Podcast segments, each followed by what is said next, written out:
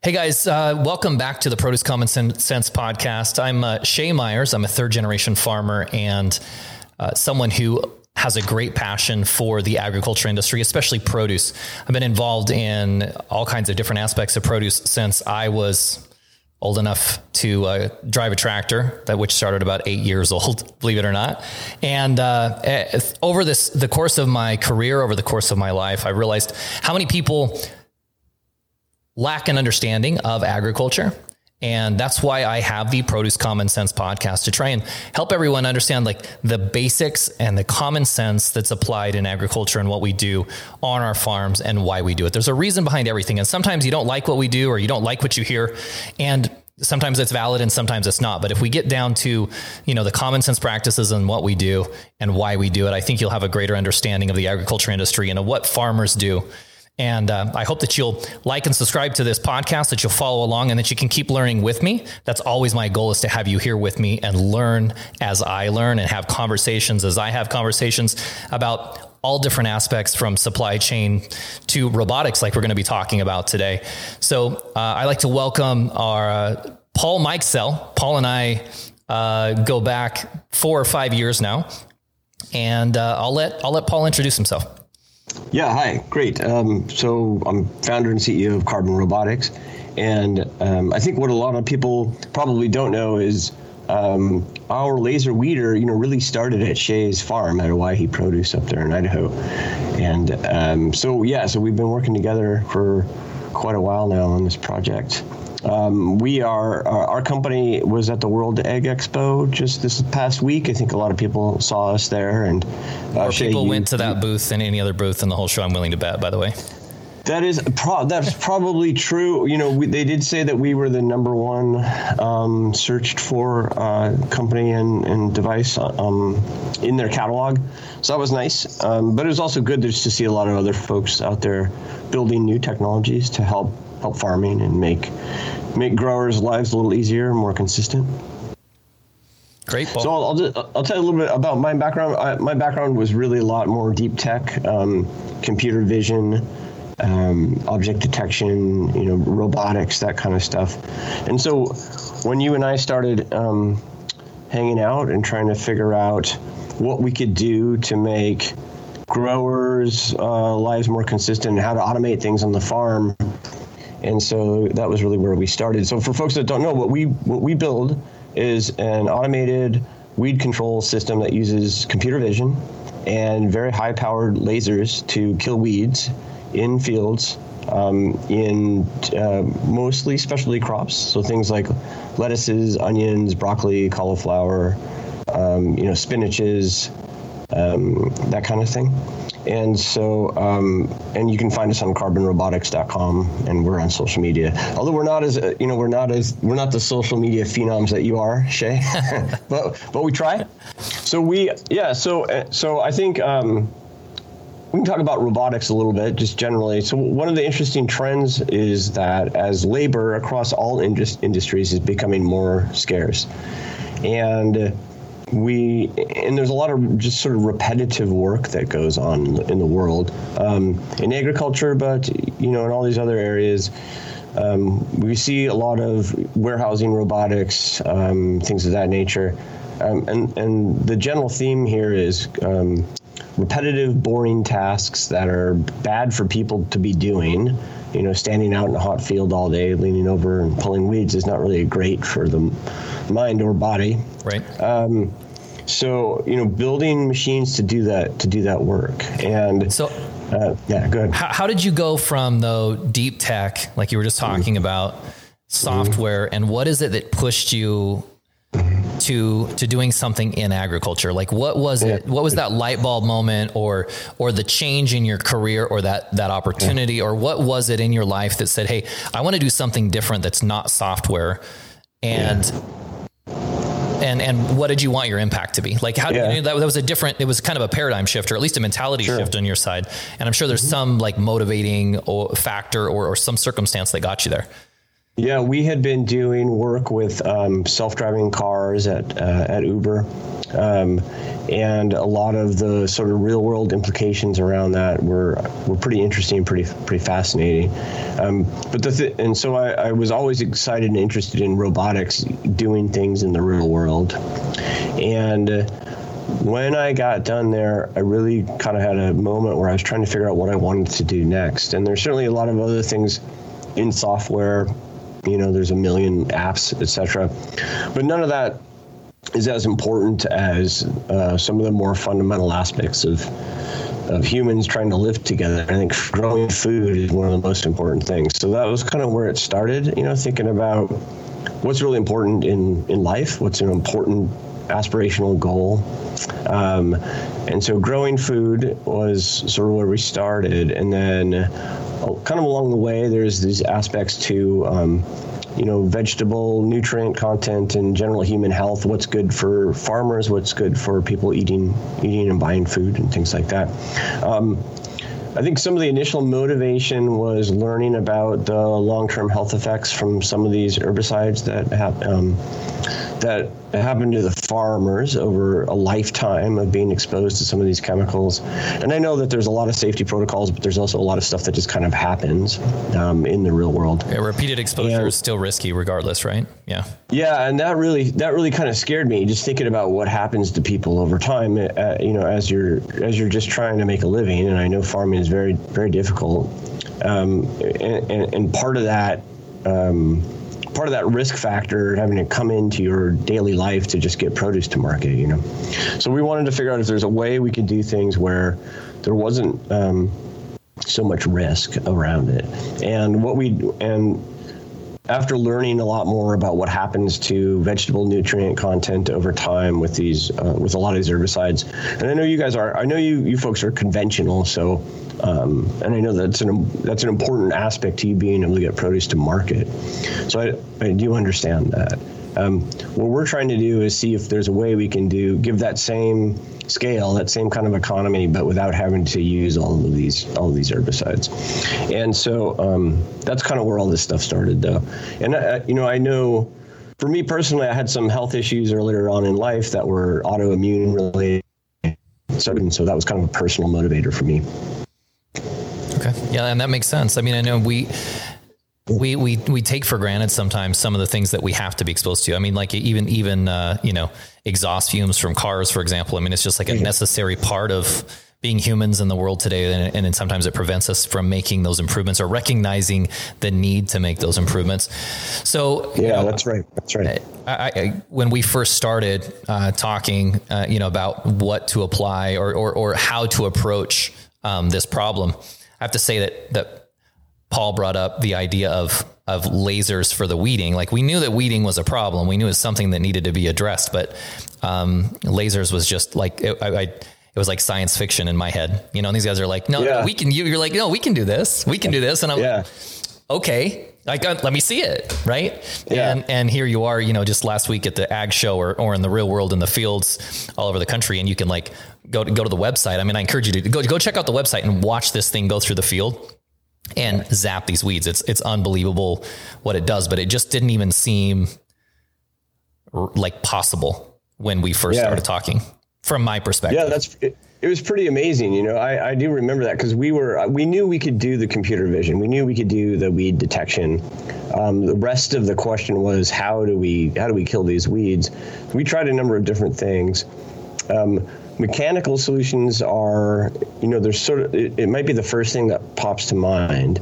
Um, the issue I had with a me- mechanical solution was really that then you have blades that have to go into the ground, which need to be calibrated and they get bumped around and they wear over time and they, you know, they hit rocks and get knocked out of calibration, etc. Um, what we've learned since then is that um, mechanical weed control also has a lot of cause a lot of damage to the soil health over time. Um, it makes the topsoil too loose and light. It reduces um, water absorption. It increases water runoff. It increases uh, uh, erosion to some it extent. increases yeah erosion right because you've got this light fluffy topsoil now all the time. It also um, what we've learned from some of the leafy green growers is that if you're there, there's microbacteria in the soil whose job it is to affix nutrients and nitrogen, and if you keep spitting up that topsoil, then you're also knocking uh, that bacteria up into the air, and that will get onto the leaves of your plants. So you've actually and, learned stuff like uh, about that stuff probably along the way that you didn't consider, right? At getting feedback. These are things, yeah. I just want to speak yeah, like no idea to the basics for for those that are on here that that don't understand the processes in weeding. So there's there's really two or three different ways to approach it. So when Paul's talking about mechanical, there's there's cultivation. There's even like robotic cultivators in today's world that that will open and close around a weed, or they'll they'll adjust and uh, sorry they'll adjust out of the way to not take the plant out and take just the weed out. But it's it's like taking a, a, a, hoe and dragging it across the entire surface of the soil. So you break everything up. So that can be done with a machine or a cultivator um, or it can be done, you know, really with humans by hand in the field, which is probably the most uh, the common number one approach uh, is is weeding by hand, and then the third methodology is the application of of selective herbicides, herbicides that you can spray on the crop that won't kill, you know, an onion, for example, but will kill a weed. And you have to be really careful when you apply that herbicide for a multitude of reasons. One is if the onion is too large or too small, you'll you'll damage it or kill it.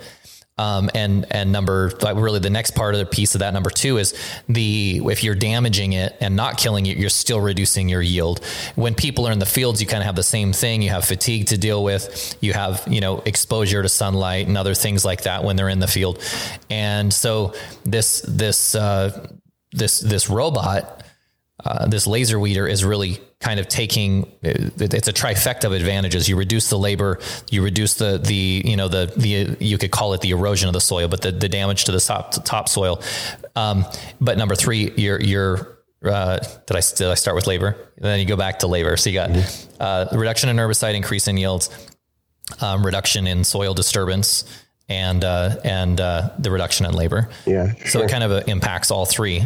Um, yeah. With one. Yeah. Solution. And have you ever seen? we liked we, we, you know and, and we saw we've seen this multiple times the onions were really um, instructive for us because it's so visual what happens when you spray your onion field all the onions tip over um, and this is uh, um, this is indicative of some of the damage those herbicides are doing and it also makes less quality produce at the end of the day compared to something that's laser laser weeded and then you know none of that there is none of that damage so, and I remember stand. So we, so that was why we were kind of not really excited about mechanical, and we hit upon this idea of, of lasers because remote energy delivery seemed pretty pretty straightforward, and you do that with a laser. But I remember standing in your your field. Remember we had that box we called vertical cart, and it was just a thing on four wheels with a giant laser mounted inside of it, and it had two servo motors so we could control it. And it was uh, me and John and you, and I think your cousin Chase was out there, and we the first time we shot a weed. So we still have that video from all those years ago. The first weed, uh, the first weed in a field ever shot was out there at, at Airfield. Um, it was pretty interesting. I, I uh, we learned a lot also because, you know, the the uh, doing work in real ground has all these other side effects. Uh, there's a lot of wind and sand and stuff blowing around. Remember that that season? I think you lost part of that field. Yeah. So making sure that we could work in those conditions was really uh, was really kind of kind of cool. And you know, dumping heat energy into a plant living in the ground, most of that heat is going to get dissipated really fast because you have kind of the entire earth to absorb it. So you have to be really targeted with how you apply your laser to have any effect. And so a lot of the work we've been doing is over the years is to make sure that we can be extremely targeted and get that right, that laser energy right to where it needs to be. Um, because you're not going to get a lot of you know blast effect from any kind of secondary exposure. So you really have to be targeted um, in order to kill the weeds.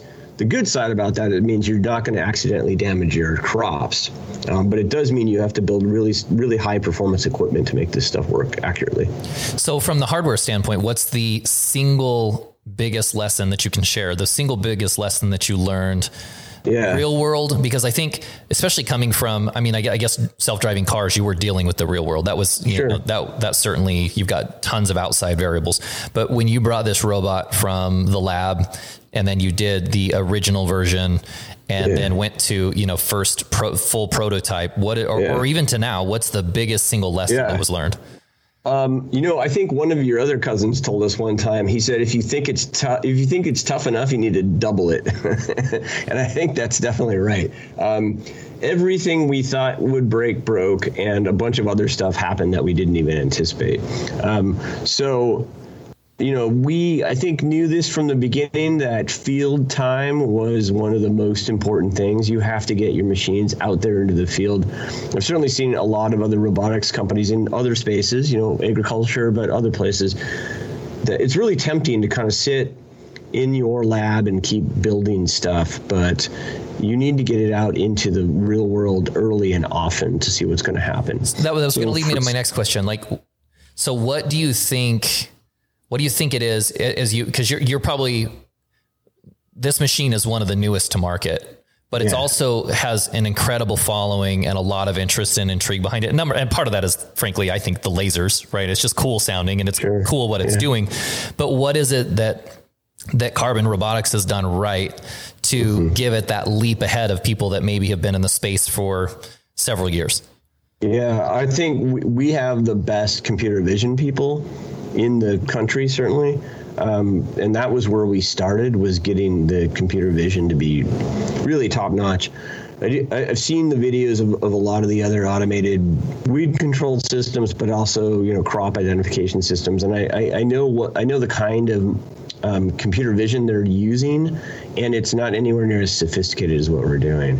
Um, so that's a big difference. Is that we've focused on having the best computer vision, uh, and it really is cutting edge.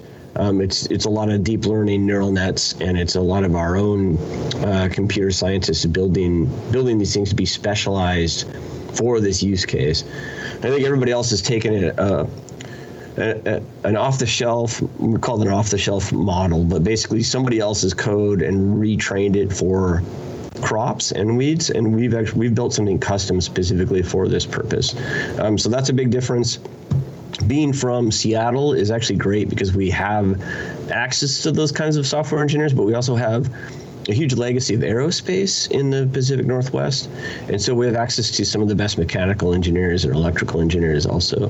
And so um, John, who you remember, um, the first employee of the company, um, came from aerospace robotics automation and his hardware skills and ability to get out into the field and, and build stuff tough, I think was a great a great way to start also. So I guess what I'm coming to is you need to have really great software and hardware. You can't just have one one aspect, and you need to you need to get those things out into the field and let them experience the real world. We've had things like rodents climbing up into the robots in the middle of the night and chewing out wires. You know, we didn't we didn't know how how skinny they could make their little rodent bodies to climb into stuff. Um, all kind you know all kinds of crazy stuff. Um, lightning in the field. You know, you got a robot out in the middle of the field, and you see a big, you see a big storm coming, and you got lightning off in the distance.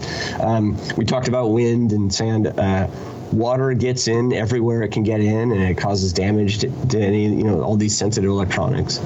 Um, heat was a big issue. So most, if you look at our machines, most of that energy and size is to keep things cool inside. We need to keep the lasers cool. We need to keep the computers cool.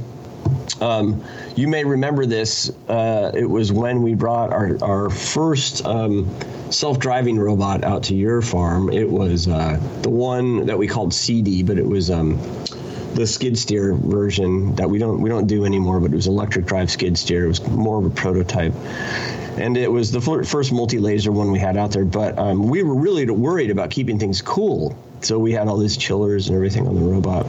And what we weren't really thinking about was in the middle of the night, it gets freezing temperatures out there. Uh, yeah. So, you know, yeah. So we were worried about, oh, what are we going to do when it gets to 100 F? You know, what we didn't think about was in the middle of the night, it gets down to, you know, 28 or 20, 22, right? And so we, uh, had all this focus on cooling, and what wound up happening was the lasers froze in the middle of the night, and because they're filled with liquid, that freezing water expanded and bursted all the laser tubes.